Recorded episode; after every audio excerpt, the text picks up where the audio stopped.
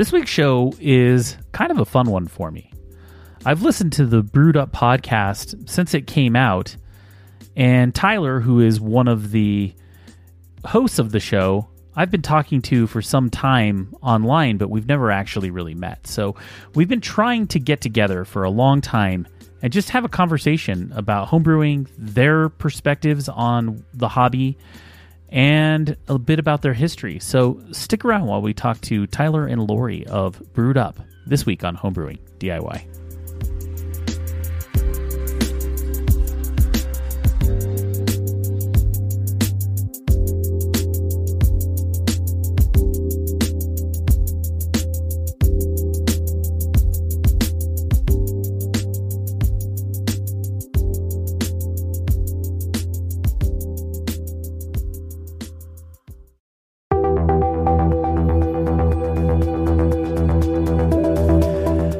Recipes and taking good notes are two of the key fundamentals of making great beer. This is one of the first things that you learn when becoming a new brewer. I started taking notes on a sheet from my extract kit and then quickly moved to brewing software. I've tried many different types of brewing software and then I found Brewfather. This is the one piece of software that you need for recipes and very detailed brew day notes, as well as fermentation notes. Brewfather also integrates with some of the topics that we discuss on this show, like the Tilt hydrometer, the iSpindel, and Fermentrack. You need no other piece of software than Brewfather. One of the best parts of Brewfather is that you can try it for free. All you need to do is head to our website, homebrewingdiy.beer, and click on the Brewfather banner to sign up for free today. Once again, that's homebrewingdiy.beer and sign up for Brewfather today.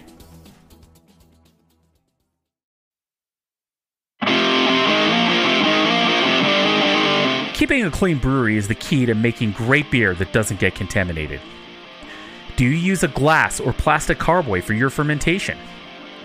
Did you know that getting your carboy clean can be tough, especially removing the krausen ring? Even with traditional carboy cleaning tools, it can take a lot of time and not get your carboy completely clean. Well, today there's a new tool that can easily clean your carboy and do it fast, and that tool is called a scrubber ducky. Scrubber duckies are a new magnetic carboy cleaner that are easy to use and get the cleaning results required in brewing. Drop a magnetic scrubber into your carboy and be able to scrub away all of the grime in that hard to clean krausen. They are no match for scrubber duckies, and you can get yours today at scrubberduckies.com. Once again, head over to scrubberduckies.com.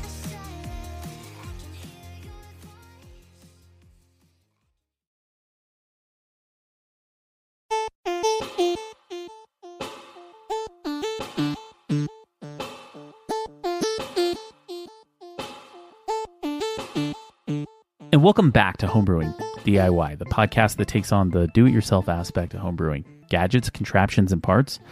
This show covers it all. On this week's show, we're talking to Lori and Tyler of the Brewed Up podcast. We're going to talk to them about their views on brewing, their how they found their club, and how they started their podcast. It's a really great, fun show. This was a really, really fun show. So I invite you to stick around and have a listen. But first, I'd like to thank all of our patrons over at Patreon. It's because of you that this show can come to you week after week. Head on over to patreon.com forward slash homebrewing DIY.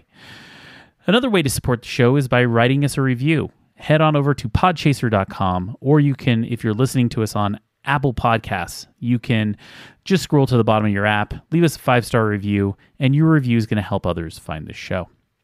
Another way to support the show is head on over to Ko-fi. That's ko-fi forward slash homebrewing DIY. And there you can give one time support. It's all of these little ways of supporting the show that keep us coming to you week after week. And of course, the last way to support the show is head on over to our website. That's homebrewingdiy.beer. And there you can use our sponsor banners. You can shop at Adventures in Homebrewing. You can get a brew bag at brewinabag.com, or you can buy Brewfather. And in doing so, they know that we sent you and therefore support the show in turn. I have to say, I am really excited about how much response I've had for the Iron Chef of Beer that we're going to start doing here next month. I just talked to a brewer today who has sent out his batch of beers that we're going to taste. So the first one to show up at my doorstep is probably the first one we're going to record. It is going to be a once a month show, but I've had enough response that I think I'm I'm good to go for the next uh, six or eight months. I'm, I'm pretty excited about it.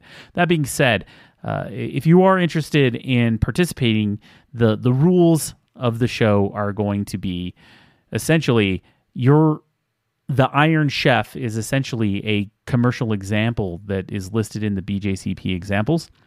We're going to taste one of those beers and we're also side by side going to taste the homebrewed beer and we're going to see which one is actually the one that is better. Uh, you will be tasted by two BJCP certified judges. One will be Ryan Packmeyer. The other one will be a rotating judge based upon all kinds of criteria, but we are excited to get these shows together and put them out. So keep an eye out for the beer competition episodes from Homebrewing DIY. So pretty excited. I also want to let everybody know that there will not be a podcast episode next week. I may just drop in an old episode just so that something pops up in your feed, maybe something from the beginning of homebrewing DIY, just so that at least if you if you want to have something to listen to over the holiday, I know that we're not a majority of the people that listen to this podcast are in the United States, but this is a global show. And so, you know, the United States has Thanksgiving and it's on a Thursday. And I am actually taking next week off completely and spending it with my family in lockdown here in Colorado. But I am excited about taking a break from all of my work and all of my podcasting and just kind of spending time with the kids and the wife. So just note there will possibly be an episode that is a rerun, but there will not be a new episode. The last kind of announcement that I have today is get your homebrew hacks in. The last episode of the show, which is the 26th of December, is going to be our annual homebrew hack show. That is where you talk about that tip or trick that you do for your brew day to make it easier or some sort of gadget that you've built that's made your brew day easier, whatever it is, I, we want to know and we want to read it on the air. We're going to get some really nice gifts. We'll probably give everybody homebrewing DIY stickers. If you send your information, we'll send them to you. But the idea is that, hey, send over your homebrewing hacks to us so we can get them. Uh, the cutoff date for that is going to be December 15th I think that should be enough time for us to get everything put together. And then we will get together and we will go through and record all of your different homebrew hacks. And that will be the show December 26th. Just so you know, this is one of our more popular shows. If you, which you don't see the stats, but it's definitely one of our most listened to shows since this show is inception. So the Homebrew Hack Show is always a good time. So excited about the holidays and excited about the Homebrew Hack Show. All right. We've got to jump right into it, though, because this is a pretty long conversation where I had the ladies from the Brewed Up podcast. So let's head on over to there.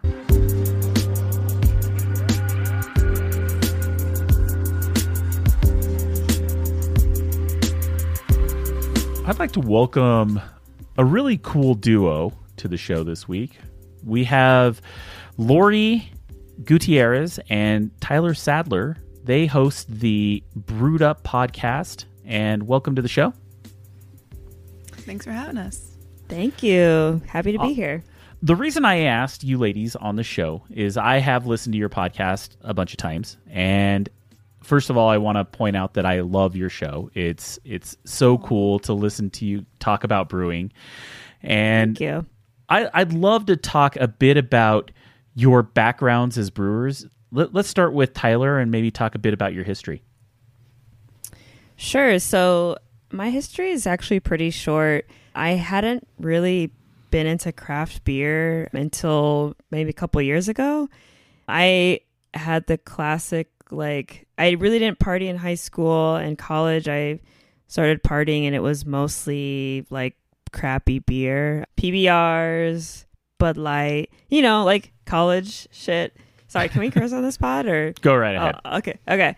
So so I was drinking beer a lot in college, but really until after I graduated was when I started drinking quote unquote craft beers. So I think the first craft beer I was into was Lagunitas IPA.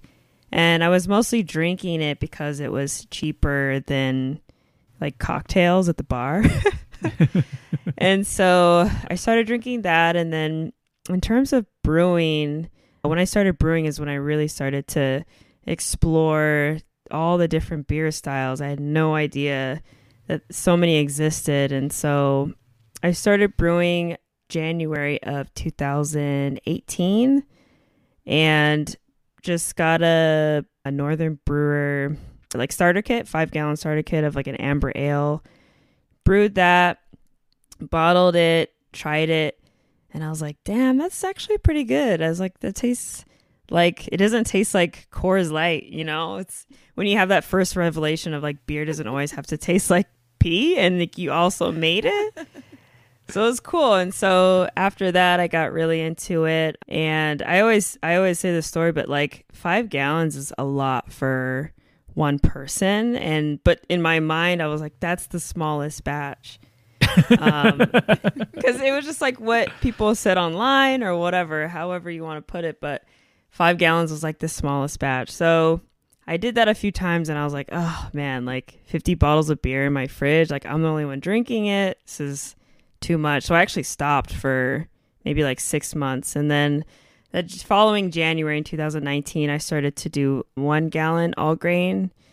And that was, I mean, the process was a little bit longer, obviously, but it was so much easier to to maintain and also drink. I would make like a cute little eight pack and then shortly after that is when I joined SoCal Cerveceros. So that obviously helped my brewing get a lot better. And since then, I've been like nonstop brewing, and yeah, it's been it's been a fun ride. So haven't been brewing for long, but I've been brewing well, a lot. and one of the cool things is when you join a homebrew club, you you get you get somebody to share your beer with, right? And you get good feedback. I, I think mm-hmm. for me, the feedback I get from my homebrew club is something that is priceless. Uh, it helps me understand that I make good beer or I make a bad beer, which I do make bad beers often. I will admit, but uh, the the reason is is because I'm the guy who always they I'm the guy who shows up with some weird experimental beer that I'm just like, oh yeah, I just tried to do this and we'll see if it turned out. You guys are my guinea pigs, right? And That's so, cool. I think we both are kind of similar, you know. Yeah. Yeah. We like to try all sorts of stuff. It's fun. Well, well, Lori, why don't you give us a bit about your background and how did how did you get into brewing? And you do a lot of ciders and meads as well, right? Yeah, not not a lot of meads. I've I'm doing like my third or fourth one right now, but a lot of ciders. I guess I went to school in Chico, Cal State Chico, so always like craft beer, love wine, NorCal. Then I bought my husband an IPA kit and we made it and it was really fun and it was like, oh hey, it's kind of good. And then we repurposed it to make cider, and it was like, I homebrew IPA is good, but have you had homebrew cider? And it's even better because it's so easy. And then I just never really stopped. But I also really didn't. I was just making the same stuff over and over again just for personal consumption and then sometimes experimenting and then joined SoCal Cerveceros and didn't have really a community like my husband liked it. My my girlfriends liked it. I was like, they're drunks. They don't know anything. But then when you s- give it to uh, like a serve at a festival, or you know you meet other homebrewers that you don't know that they don't really give a shit about you, and then you're like, oh, this is good. Then you're like, okay, I want to keep doing it. And then being in the the club, being like one of the only cider people had made ciders, but I would I had just stuck with it. But then I started brewing and then brewing we kind of got like a girls group together in the club and started brewing and so that was really fun met other women and i mean i'm a little sexist i would prefer to get my information from women so it was it was good that we kind of got each other I, I hate asking men questions but then that's what we that's what we're doing and then i i trust brad smith i downloaded beer i know this is a Brewfather. i shouldn't say that sorry is that is that or I you know, have whatever. no allegiance to any brewing software. you are totally okay. okay. I own a copy of Bruce Beersmith. Okay. We are okay. So like it made sense to me. I'm also like I'm very rustic. I don't really have for temperature control. I could give two, sh- you know, I I'm all over the place. I never write things down. I'm very inconsistent. So like that's the kind of brewer I am. Oh man, I, I was totally gonna jump in there because you, you said that you made the same recipe over and over again of your cider, Mm-hmm. and For- and it was for for personal for years. And to me, when you do that, you kind of start to make a consistent product when it's that same. I, I call it my house beer. I have a house beer that I've made Yeah. the same recipe for forever, and for me, that and and of course that beer is like rock solid. It's always the same, right? And and when I and this is a personal opinion, you could not agree with me, but for me, there are two types of brewers out there. There's the brewer that's always just I made this beer, the next beer I'm going to make is that beer, and the next beer I'm going to make it's they're all over the board. And then there's the brewer that has made the same five or ten beers. They make them year in and year out, and they make them consistent as hell. Neither way is a, the wrong approach. I'm more of the first approach, and I have a couple go tos. Whereas uh, I have guys in my club that I have one guy that he brews with the seasons, and he only brews until summer, and then he brews exactly on the same rotation every year. And it, it, he even branded all of his bottles and beers to the to the T. So uh, in my mind, that's that's what I always uh, kind of imagine. And so it, it's funny that it then at the end you're like, oh yeah, but I'm inconsistent. So Yeah, I'm very inconsistent. I mean, She I she goes with the flow. She goes with the flow. Yeah, I go with the flow. If I have an idea, like I'll try to execute, and then, I mean, now that I'm brewing, usually during the, during the boil, I'll assemble. I don't even call them like, I'm not pressing. I'm not like. Sometimes I'll get fresh juice. I'm really, as I'm assembling a cider. I mean, I've, I got my store bought juice. I've got a packet of yeast. Boom, it's done. In the boil, there's like an episode of Housewives on in the background. It's very like.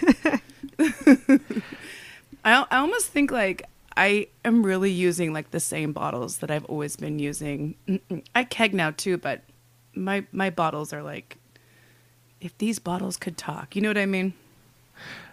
Housewives of OC. What what's your I mean, yeah, that's All the above. information. Yeah. Well? So yeah. randomly, Actually, I, I just saw Salt Lake. It was yeah. So crazy. randomly, I'm from Salt Lake, and I am good friends with one of the housewives. So kind of oh, crazy. Yeah, that's funny. yeah. I I so my history is I used to do I, I've done restaurant sales for years and years and years, and the very first restaurant I ever sold in my entire life was to one of the Real Housewives of Salt Lake City for her first restaurant. So kind of nice, weird. nice flex there. You know. Yeah, yeah. So Wow. kind of kind of crazy. Good. But yeah, let's let's talk a bit about so we're a DIY show, right? And and I am sure all of you have done some sort of DIY projects in your brewery.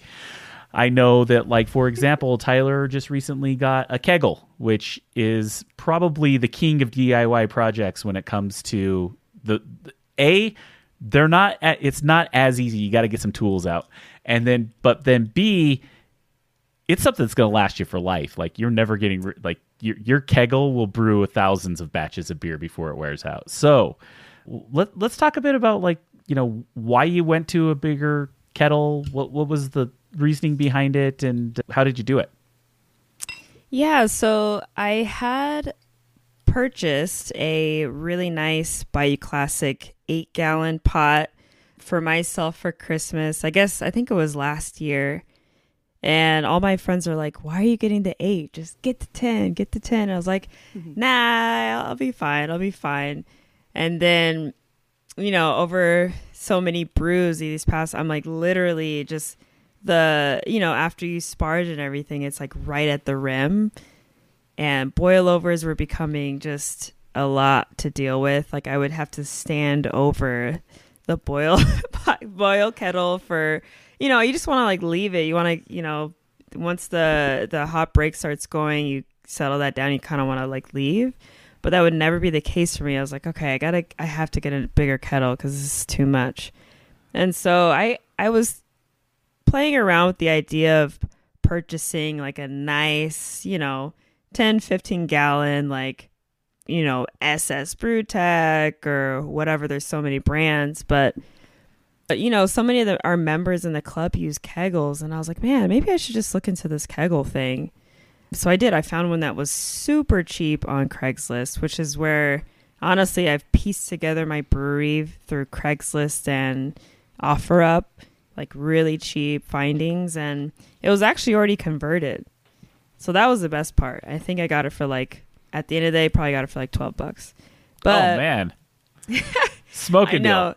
he gave me two. Ke- he gave me two converted keggles and an immersion chiller for like thirty dollars. I was like, cool, Dude, the immersion chiller copper alone is worth more than that. right? So I was like set to go. I even I gave that like the second keggle away because I was like, you know.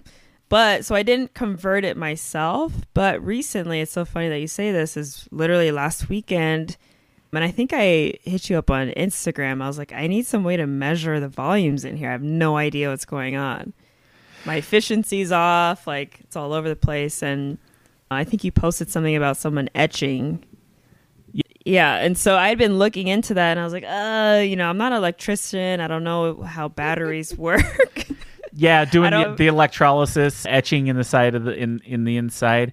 You know, you Yeah. you want to know the the easy way to do it without electricity is get a stick and you get it on a flat surface and you fill it up with one gallon and then you dip the stick in and you draw a line and then But you, you, have a know, sticks are like so hard to find. So, so I actually I forced my friend who I knew would be like good at something like this. I was like, "Can you please just come over, start the process, and I'll finish it?" And he's like, "All right." And so I I now have an etched keggle, and it was so funny because we did the gallon thing. I was so dumb, and I used like like just a normal water jug of to to measure it. And those things are not a gallon. I'm just saying for anyone out there, don't use that. It's like a gallon and a quarter. It's it's crazy. no, no, My no. mind was blown. Wow. Yeah, they're they're they're not really a gallon.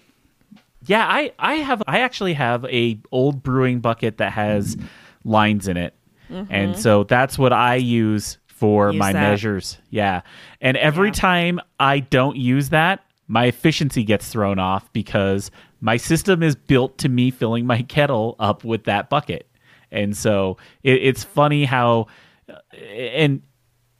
Don't get me Wait, wrong. you put yes, the water in the bucket, and then you put the bucket, then you pour the water into the. Thing, and then I pour the water in the kettle. Yeah, Like a but I also Pyrex?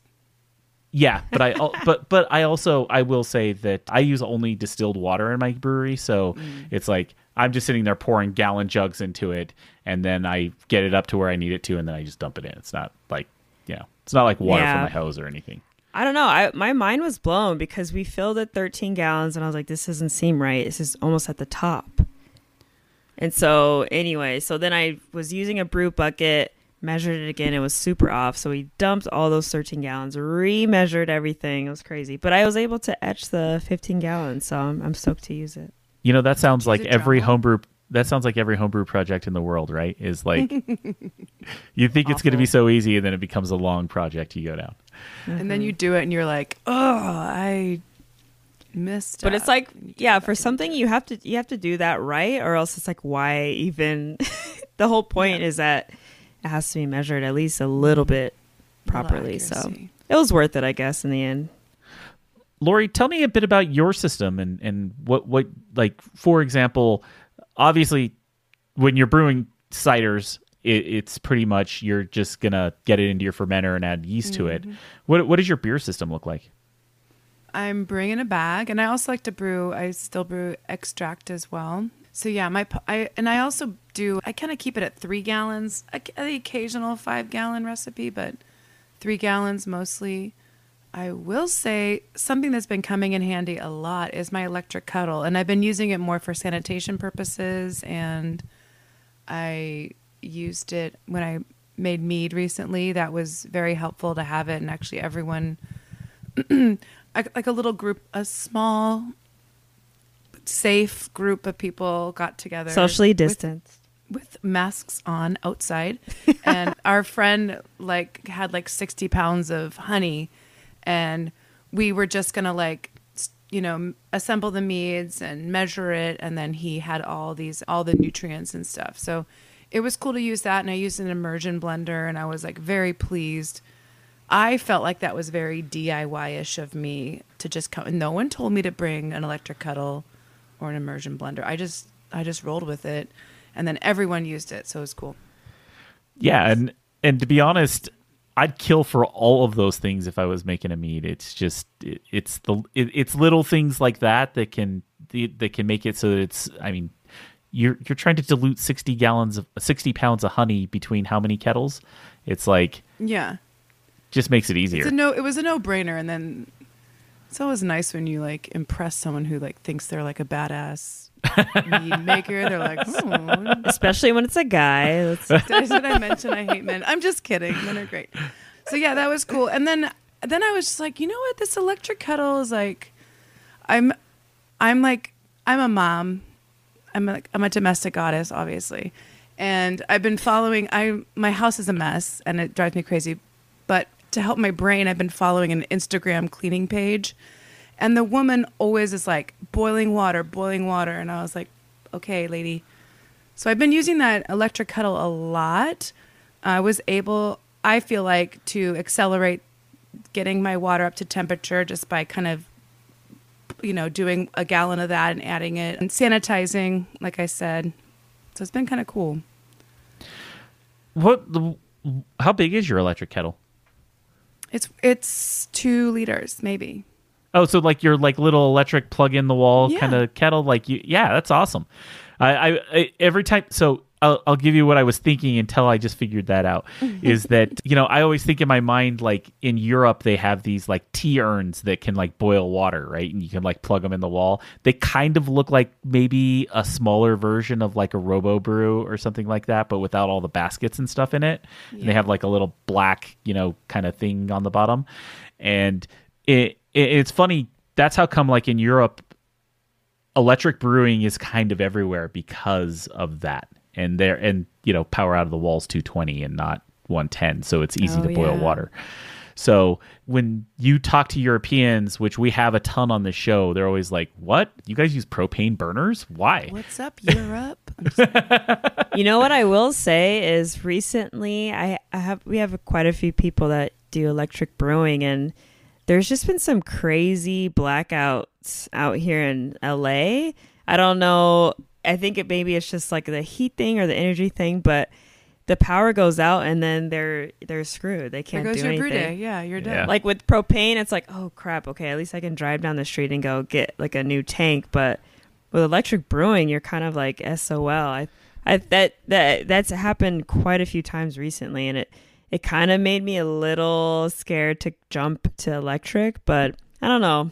I I get the appeal, but that that's kind of tripped me out a little bit. Wait, I, I'll have you know how- that I'll, I'll, I'll have you know, and then you'll get to talk, Lori. I will have you know that you, Tyler, are the first person that has actually brought me a negative to electric brewing, and I love it because usually it's everybody going, "Hey, electric brewing, this is the way of the future. You should be doing this, right?" And so that never, but we don't tend to have problems with our power here in Colorado, and so. I count on one hand how many times my power has gone out in the last three years, but I yeah. literally came home tonight with a, a notice on my door like, hey, your power is going to be out between 11 and 2 p.m. on Friday. Just letting you know. I'm like, okay, cool. I hope you don't Crazy. like power then. Luckily, I'm love not it. fermenting like a lager right now because Oh shoot, yeah. no, I'm good. I'm good. Imagine being a Yeah. brewery and that your money is riding on that, right? It's like, oh, just a few hours. It's fine. Lor- Lori, what were you going to say before I interrupt you? I'm Well, I was gonna ask, where do people in Denver brew? Are you brewing like indoors or outdoors or? yeah, so I have gone electric this year. I've got a mm-hmm. mash and boil. Actually, what happened is my neighbor had one, and he built this crazy electric brewery out of a brew block system that like we've done entire podcast episodes on. It was pretty cool. And then when he was done with that, he was like, "Hey, you want this mash and boil?" I was like, "Fine." And I actually just sold my keggle in the last 2 months and it was a sad day cuz I've brewed so many batches on that thing. And very same same type of story as uh, Tyler's. I actually got mine for 25 bucks off of a, a guy who was moving to California f- in Utah. And he was like, Hey, I have to get rid of all my brewing equipment. And he sold me 2 keggles. He sold me uh, a, a, one with a sight glass that was his liquor tank. And then he sold me one that was his boil kettle. And then I ended up just giving the hot liquor tank away because I didn't need it. So, because I brewed a Nice. bag. Do you, do you use that indoors or outdoors? I, I indoors. I it, I've actually brought it indoors, and I'm just brewing in my kitchen. One thing that people don't know about Colorado is the weather here is actually surprisingly pretty nice, even in the winter. I would say 60 degrees is pretty common here. It's oh, not Oh, cool. even throughout the winter, though we do have some cold days. But for the most part, you can squeeze a, a, a couple brew days a month in pretty normally and do it yeah, that's really nice. It's been like lately. I've been Oh, waking up. It's like forty degrees. I'm like, geez, where am I? you're you're in LA. It shouldn't be 40 degrees ever. At, si- at six a.m. I was like, I was gonna go out for a run, but I was like, nah, maybe not. well let, us talk a bit about like the fact that I, I i will admit when i listen to your show it just screams la to me and and maybe it's because i i traveled a lot for work in my past history and as part of that i i just feel like eh, you know my my story of la is Say it. always like yeah, I'll, I'll totally say it. Whenever I, I go to LA, I feel like I have a conversation about what we want to do, and all it has to do is around traffic. It's like, yeah, we could do that, but then we'll just sit in traffic. Like that's always the answer to everything, right? So, but that being said, I, I do I do feel like that there there is a, a really big LA tinge to your podcast, and I, I love it. I, I like that it, you guys kind of talk about the local scene, you talk about the club, you talk about the people you brew with, and to me, I think it just gives it a lot of flavor. For for me, what do you think that like that scene brings into your podcast I mean, LA is definitely one of the most diverse places you'll ever go. And so and and diversity is, you know, across the board in the breweries that are out here. There's so many breweries. Obviously, I know there's a ton of breweries in mm-hmm. Colorado. But there are there are there are a good amount of breweries out here in LA and a lot of them are producing a lot of the same stuff, a lot of different stuff. So we've got a, a nice variety, which is cool, and it gives us a lot of like, it just gives us a lot of stuff to to try. There's no way I feel like we'll ever get through most of the breweries in LA. There's always something new, and so just in in terms of like the craft brewery scene, there's there is so much uh, to discover, and then with our with the home brew home brewery scene, I think because we're in the specific homebrew club that we're in, we're able to get a ton of different ex- like homebrew experiences. So, SoCal Cervecero started as like a predominantly Latino based homebrew club. Now there's all different races, genders, etc. And it is super diverse compared to a lot of the homebrew clubs that exist, you know, even out here in, in Southern California. So, I think in terms of just like the different experiences that we're able to encounter, different people we're able to s- talk to, and then just like our own personal experiences.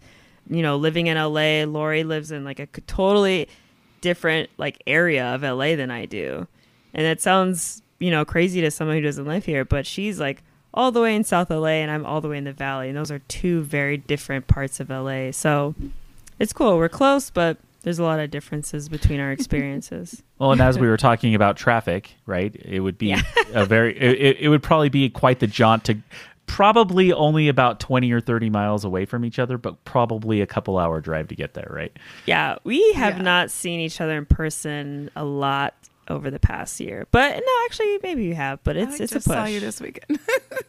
oh, that, that's true. That's true.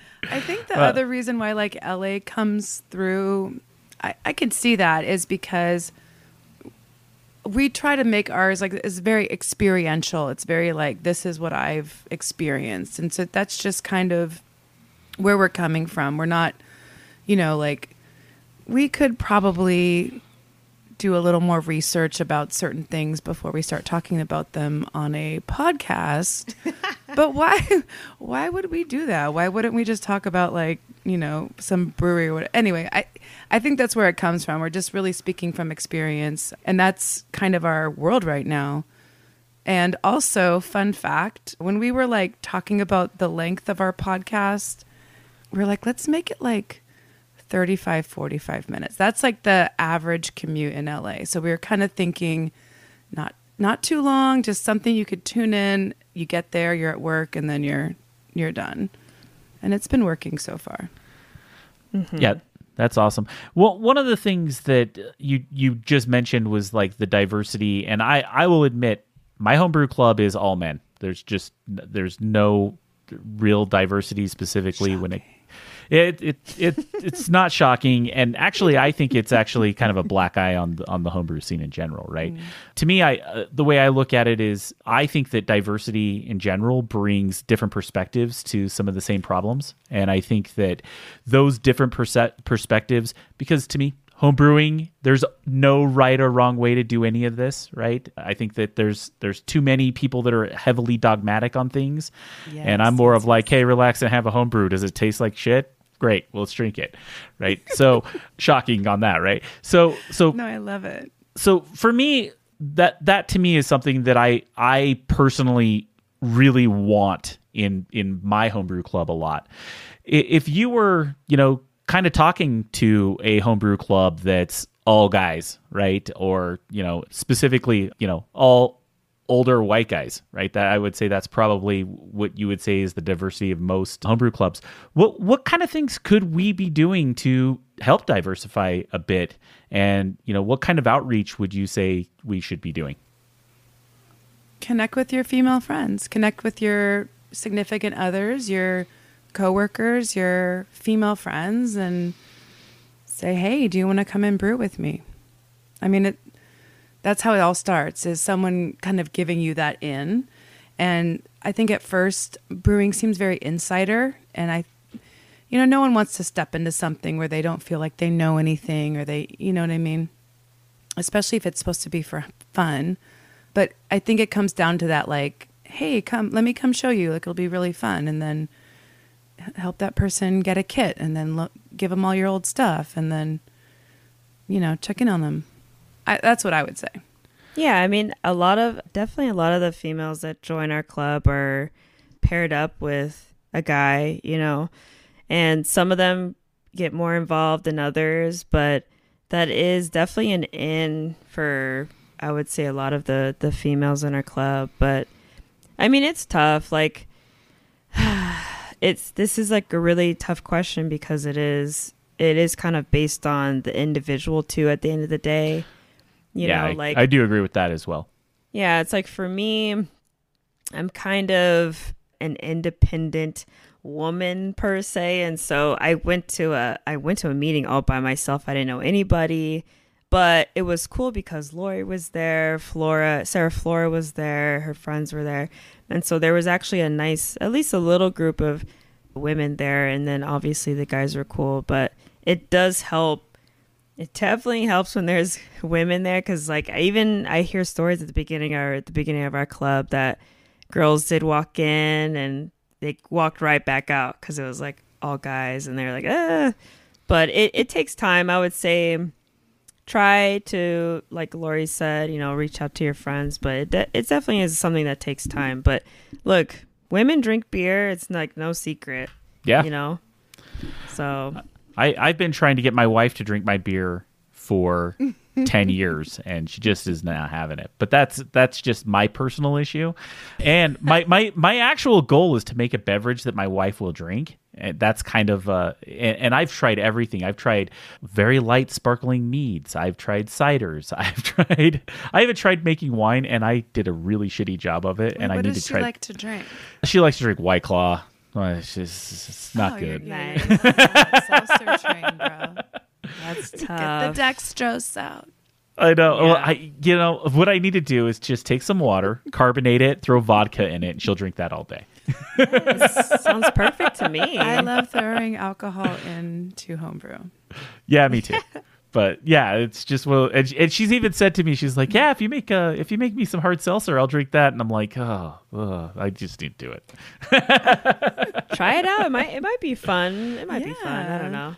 Fun I know. I, I, you know, it, it that, but for me, it's like uh, every time I, and I get this question a lot on the podcast where people email me and be like, "Hey, do you have a great hard seltzer recipe?" I'm like, "Yes, vodka, water, carbonation." it, like we're home brewers, you don't have to like, you know, a brewery actually has to brew something, right? There's a, there's a, like laws on the books, like mm-hmm. federally, that like you can't just throw vodka in things because then you have to be a distillery. So they have to actually attempt to brew something. Whereas like you're at home, there's nothing stopping you there, and like if you want it to be clean, that like why not? That's the easy way. That's true. I I have a friend that works at a brewery, and he told me their whole process. And yeah, basically using dextrose and a ton of nutrient because there's obviously no nutrients in dextrose. And I don't know. It was very interesting. I was like, maybe I'll try this at home. I just haven't gotten around to it, but Yeah, maybe Uh, soon. Skeeter pea. Have you guys ever made skeeter pee? No, Yeah. where have I heard that Tell from us. though? I actually, if you go back and listen uh, to the original BrewPi remix episode, I think that's like episode six or seven on this podcast. The the guest Lee Bussey actually gives us his skeeter pea recipe, and I have the recipe downloadable there. And he he's like, it's great for barbecues, and it's basically like lemon juice and water and sugar, and Oh, you God. are basically like very similar, and you're just like what's making what's the ABV? It sounds interesting. hit that. all right, you're, you. I gotta look it up now. Hold on. I'm like, Skeeter ske- maybe I heard it on Brulosophy or something. Yeah, they they made Skeeter Pee on Brulosophy. I remember that. Gosh, Skeeter. I wonder what Skeeter. The only thing I can think of is Skeeter is, is Doug from uh, or Skeeter from Doug, the Nickelodeon show. Am I too young? Am I young? I'm Am I Doug. I'm age? Doug. young. She's talking I, I, Doug was on when I was a kid. Doug was on when I was a kid, and I'm old. I'm I'm always the oldest guy in the room. So,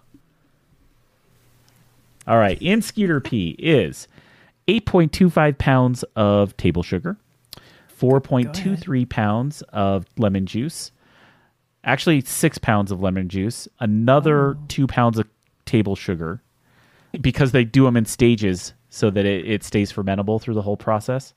They actually add tannin to it, yeast nutrient, yeast nutrient, yeast nutrient. Like it's got like four yeast nutrient additions. He adds Sparkolloid to it so that it clears out, and then potassium sorbate to get it to stop, and then potassium potassium metasulfite to get it to stop as well, all in secondary. Oh so lots of sulfates in it. And let's see This, here. this sounds like a future experiment for Brewed Up podcast. Mm, I don't think She's Lori not wants to put that many. I don't think she wants to put that many additives in her beer. I'm Or not into really what- into all those sulfites. Also, what's up with lemon? Like it, you, I really can't get lemon to hang in there for too long. That's the other issue. Like the flavor? You have or- to, yeah, it just kind of has a Mm. funky taste after it. Yeah, lemon is tough. No, I'm I'm totally with you. That's why you, do, you don't see a lot of just like lemon beer, Yeah, right? just- and when you do, self, it's not shelf stable. yeah, and when you do, it's a lot of lemon peel, but you don't see actual Mm-hmm. lemon itself, right? Because lemon peel will carry through, and and that's actually where you get the lemon flavor. That's why you do zest when you make cocktails, right? To- you get Mm-hmm. more lemon flavor from the peel and the essence of lemon versus lemon juice. Lemon juice is just acidic, and guess what? Beer is acidic as well. And so Mm. when you go and add it to your beer, right? You've got a pH of 4.1 with finished beer, and that's you know not making a sour beer. You you're you're basically you're taking an acidic beverage, you're already adding something acidic to it. All it's going to do is make it a little more acidic. You're not really going to get that. I mean, uh, a good example would be when you're adjusting your pH, you're adding lactic acid to it, right? Usually, Yeah. or or you can even use citric acid to adjust your pH if you want, and it doesn't really shine through. So th- these are my theories why I I may be totally no, you wrong. are spot on. I don't even like lemonade off out of the shelf. I I drink lemon every morning. I love lemon stuff, but if it's not fresh, it's not for me. Yeah, hot lemon in a gla- uh, glass of hot water, delicious, isn't it? Every morning. Mm-hmm. Ugh, no, hate it. Let me guess, coffee. Are you a coffee girl? love coffee. Me too. Mm, delicious. I love coffee as well. I love But- coffee and beer as well. So so maybe what we should do is maybe I need to come on your podcast and I and we should do like some skeeter pee and then we should all taste it. Yeah. I'm down. I can But I can it- be down. down. Will it survive being shipped? It'll to- ship. It'll ship. Anything ships. It's carbonated. Wait, could, It'll be fine. we be could each make a batch and then we could triangle taste. that could be fun. That could be I, I fun. know I'm gonna tell you mine's gonna suck, but that's okay. I'm I'm okay with that. I mean, it doesn't sound like the best beverage to ever exist, so I'm sure however it comes out will be just just fine. as long as it's like job. as long as it's like yeah, high enough grav or ABV and does the job, we're good to go. Well, if you're looking at 8.25 pounds of sugar, it's actually 10 pounds of sugar, right? so you're probably yeah. So 10 pounds of sugar.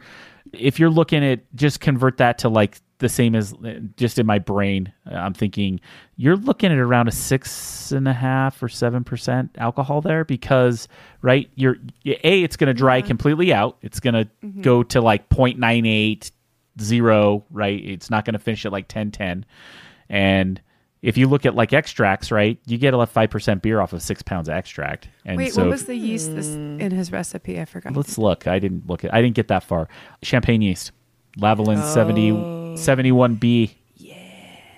I love champagne. I love wine yeast. I love champagne yeast. I love all the Red Star, bubbles, booze. Yes. Yeah, so you're looking at yeah. I mean this this recipe is gonna get you a pretty high higher beat. than six. Yeah. Yeah, I, I would say it's probably closer to like se- six or seven percent.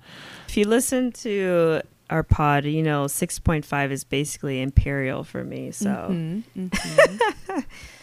I my my range, my perfect beer like ABV range is probably like four and a half to probably five and a half. Anything I- above that, I'm like, There's nothing wrong with that. I, I'm from Utah, land of four percent beer, right? And so I was I was raised on craft beer that was like, oh, hey, this is an IPA, it's four percent. So it, that it wasn't really an IPA, it's a session IPA. But the idea is that they totally couldn't make a beer that was over four percent and have I it on draft. that. Yeah, that's still to this day you cannot serve a draft beer in Utah that's over four percent. What? Yeah, crazy. Crazy. Yeah. Wait, So- I have a question. You said you had a house beer that you make all the time. What what style is that? I'm just curious. Yeah. You know, my house beer is actually just a straight up blonde ale. Super easy. It, it, it stupid, stupid easy. It's like Perf. two row, a little bit of like some Cascade in it, US-05, and, and and my hop hop additions in it are. This is how stupid easy this thing is, and and I do add a little. What's the? Why can't I think of the name of it? The dextrin malt. Uh, why can't I think of it? Like carapils? Carapils, thank you.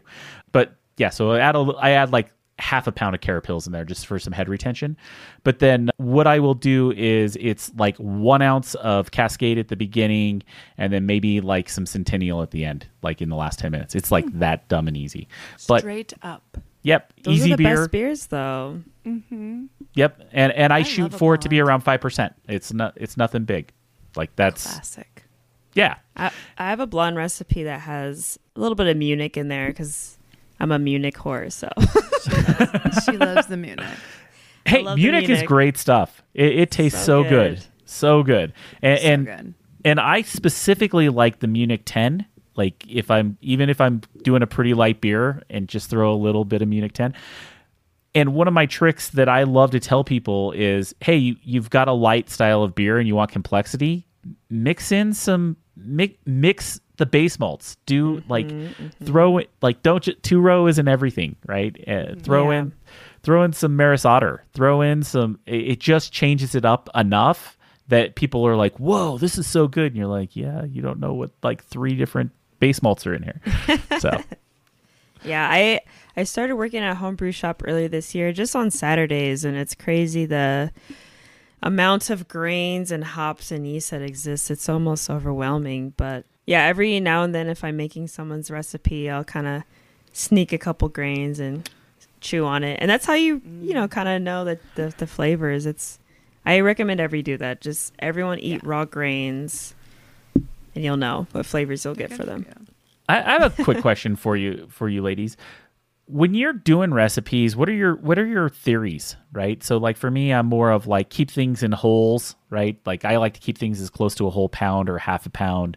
I see mm-hmm. lots of recipes out there where guys are trying to do like stuff where they you or you read them online and they're like tenth of an ounce of this, and you're just like, no, no, no, no. Like I, that, that's at least me personally. How, how do you guys build a re- recipe?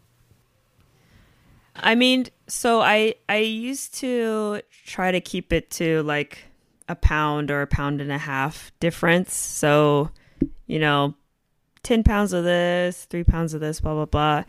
Recently, I will say I've been trying to do more percentages, like building a recipe on percentages. But I'm I'm still pretty fresh to that, but I think that's where brewing software comes in. And so you can kind of make the percentage, but yeah, it does come out to some really strange numbers. So it's like, oh yeah, use like, you know, 3.15 ounces of this. And let me tell you, if you go to a homebrew store and somebody's making your recipe, they'll be like, this dick, like, I... it's so annoying. But at the end of the day, you're like, okay, I gotta make sure, I gotta pretend like I'm making my own recipe, right? But when I see that, I kind of I understand it now that it is people just trying to stick to percentages versus you know weight. So I get it. So I'm trying to I'm trying to do more percentages recently. For me, I for the the couple of five gallon batches I've done, I've rounded up, but if I'm doing a one gallon or a three gallon, I try to keep it dialed in. But I'm again, I'm not like I don't write, I don't take notes or like, you know, write on it or anything. And I'm still learning about beers and styles, so it's it's not like I'm sensing that I'm off or that I give a shit, to be honest. So it just depends. Yeah, really, it's always it's always like, you know, is this point five three ounces really going to make a difference? Like. Yeah it may not. It may. It may. But when you're trying to make something consistent, I, I get where that craziness kind of comes from. Yeah. You know, kicks in. I, I could see I where like I'm not there yet. Yeah, but I can also see where Lori talks about like doing a one gallon batch. I think getting more precise when you have very little room for error, I guess would be yeah. the word, right? There, mm-hmm. the, whereas like you're trying to fit everything in, yeah, yeah, you're trying to fit every like you're trying to fit five different grains into a one gallon batch, right? Yeah. I think you got to be a little more precise. Whereas if you have a five gallon batch, even if I'm doing percentages, I'll get close and then just round up to the nearest like at least mm-hmm. quarter pound or half pound or yeah. something like it's that. It's not like right? the style police are going to knock down your door and be like, "Hey." I, I don't know. Chocolate mountain you, there. Dude. You don't sit on the internet and get comments uh. sometimes. Yikes! Not yet. Not yet. Anyway. I will say that for the most part, all of my comments are generally positive. But when I get a negative one, I'm like, "Whoa, man, it's beer. Have one." Yeah. God, I will tell you the craziest. The, we get the craziest recipes and it's been such an experience working at a homebrew shop during COVID because, you know, usually, obviously, usually people would come in make their own recipes, but because we've had to make everyone's recipes and make them ready to go, it's you just really get to see how crazy people can be or how kind of like whatever people could be. It's there's so many different personalities and and analities in homebrew. levels of yeah it's crazy. I, I, I, but that's the thing i love about it right? It's such a personal thing right? Uh, people yeah. people i i actually think that people talk about you know beers having certain flavors. They'll always say like you know hey this has that extract flavor. I think people have flavors too. I think that certain brewers have a certain flavor that they generally have. And it, it you know, like my beers taste like my beers. I can't explain how or why, but they do. And you know, if I if I have Jim in my club and he brings beers, his beers taste like his beers, and and he's the guy who oh, brews oh, with the season. So trust me, it's it tastes like his beer. But but the idea is that that is kind of for me how I look at the for for when I talk to brewers and and I'm drinking other people's brewer beers I, I that's one thing I feel like is that people brew their own. I don't know. It's hard to explain. Yeah, people well, got their own yeah, are you, are you gonna, and... chase a whale and get real particular and you know when you get your sh- your stuff from the shop are you going to take it home and reweigh it and double check everything or are you just going to brew it It's like cooking or any other types of art, you know. Mm-hmm. Yeah. I. I love to bring it into uh, and say it's cooking and people I there's there's a reason why I listed this as a food podcast and not a hobby podcast because in all reality it is food. And and so and I'm a big cook. I cook a ton. I've I worked in the restaurant business for a long time and had to work in kitchens and things like that. And so for me it's like brewing's just following the same recipe as cooking a pot of chili. Like they're the same processes. And yeah, I'm a little more geeky on the science side of it. And I've built like my own fermentation chamber and got computers out in a soldering iron. But you know what? People do that for smokers too. And so, Oh yeah. oh yeah. Um. And so it, it to me like they all go hand in hand and that's why like you see a lot of, of people online that are like oh yeah I I brew beer I smoke meat I cure meat like all of that stuff kind of all goes hand in hand because it, it, it really is kind of hitting the same spot of the brain right Yes, we have a ton of meat people in our club. We have a whole so we have a we have a Slack for our club and we have a cooking channel in that Slack. I don't know if you know what Slack is. It's the messenger uh, Yeah. thing. yep I use it at work And there's so many meat smokers, meat cookers. Lori's actually a wunderbar chef, just saying. She's giving us hand gestures like rock ons I'm. I'm excited about that. Thank you. So let, let's talk a bit about the podcast a little bit more. So, mm-hmm. where if, if I w- am interested, wanted to listen to your podcast, where would I listen to it? All the platforms, baby. Everything. the whole spectrum. And We're hosts we're hosted by Anchor, but you can Google, Spotify, Google. Wait, I already said that. Apple. Yeah, Yep. Apple. Yeah, and actually, we got I got the idea to go through Anchor FM from you, so thank you. you're welcome. Muchas gracias. Yep. Yeah, Nothing like free podcast op- hosting. Mm-hmm. it's great. I love it. I, I love it a lot. Awesome. And then if if I were, do you, you have a website or is just just the podcast? We also have an Instagram page, the next best thing to a website as far as I'm concerned. Brewed Up Podcast on Instagram. And And, um, I follow that. yeah, you do Oh, good thank stuff. You. We follow yours. Awesome. Well, ladies, thank you so so much for coming on Homebrewing DIY. And like I said, if you guys want to have a fun homebrewing podcast to listen to, and and it is fun, you have to listen to the Brewed Up podcast. I will say, spell it right. It's B R E W apostrophe D, and it, it's you know it's not E D. And because when you search for it, it doesn't come up if you don't hit that apostrophe. But that being you. said, make sure you you check out this podcast. It, it is a good time. And ladies, thank you so much for spending some time with Homebrewing DIY tonight. Aw, thanks, Coulter. We had a lot of it. we had yeah we had fun. Thanks for having us. It was a great combo and appreciate us uh, appreciate you having us on.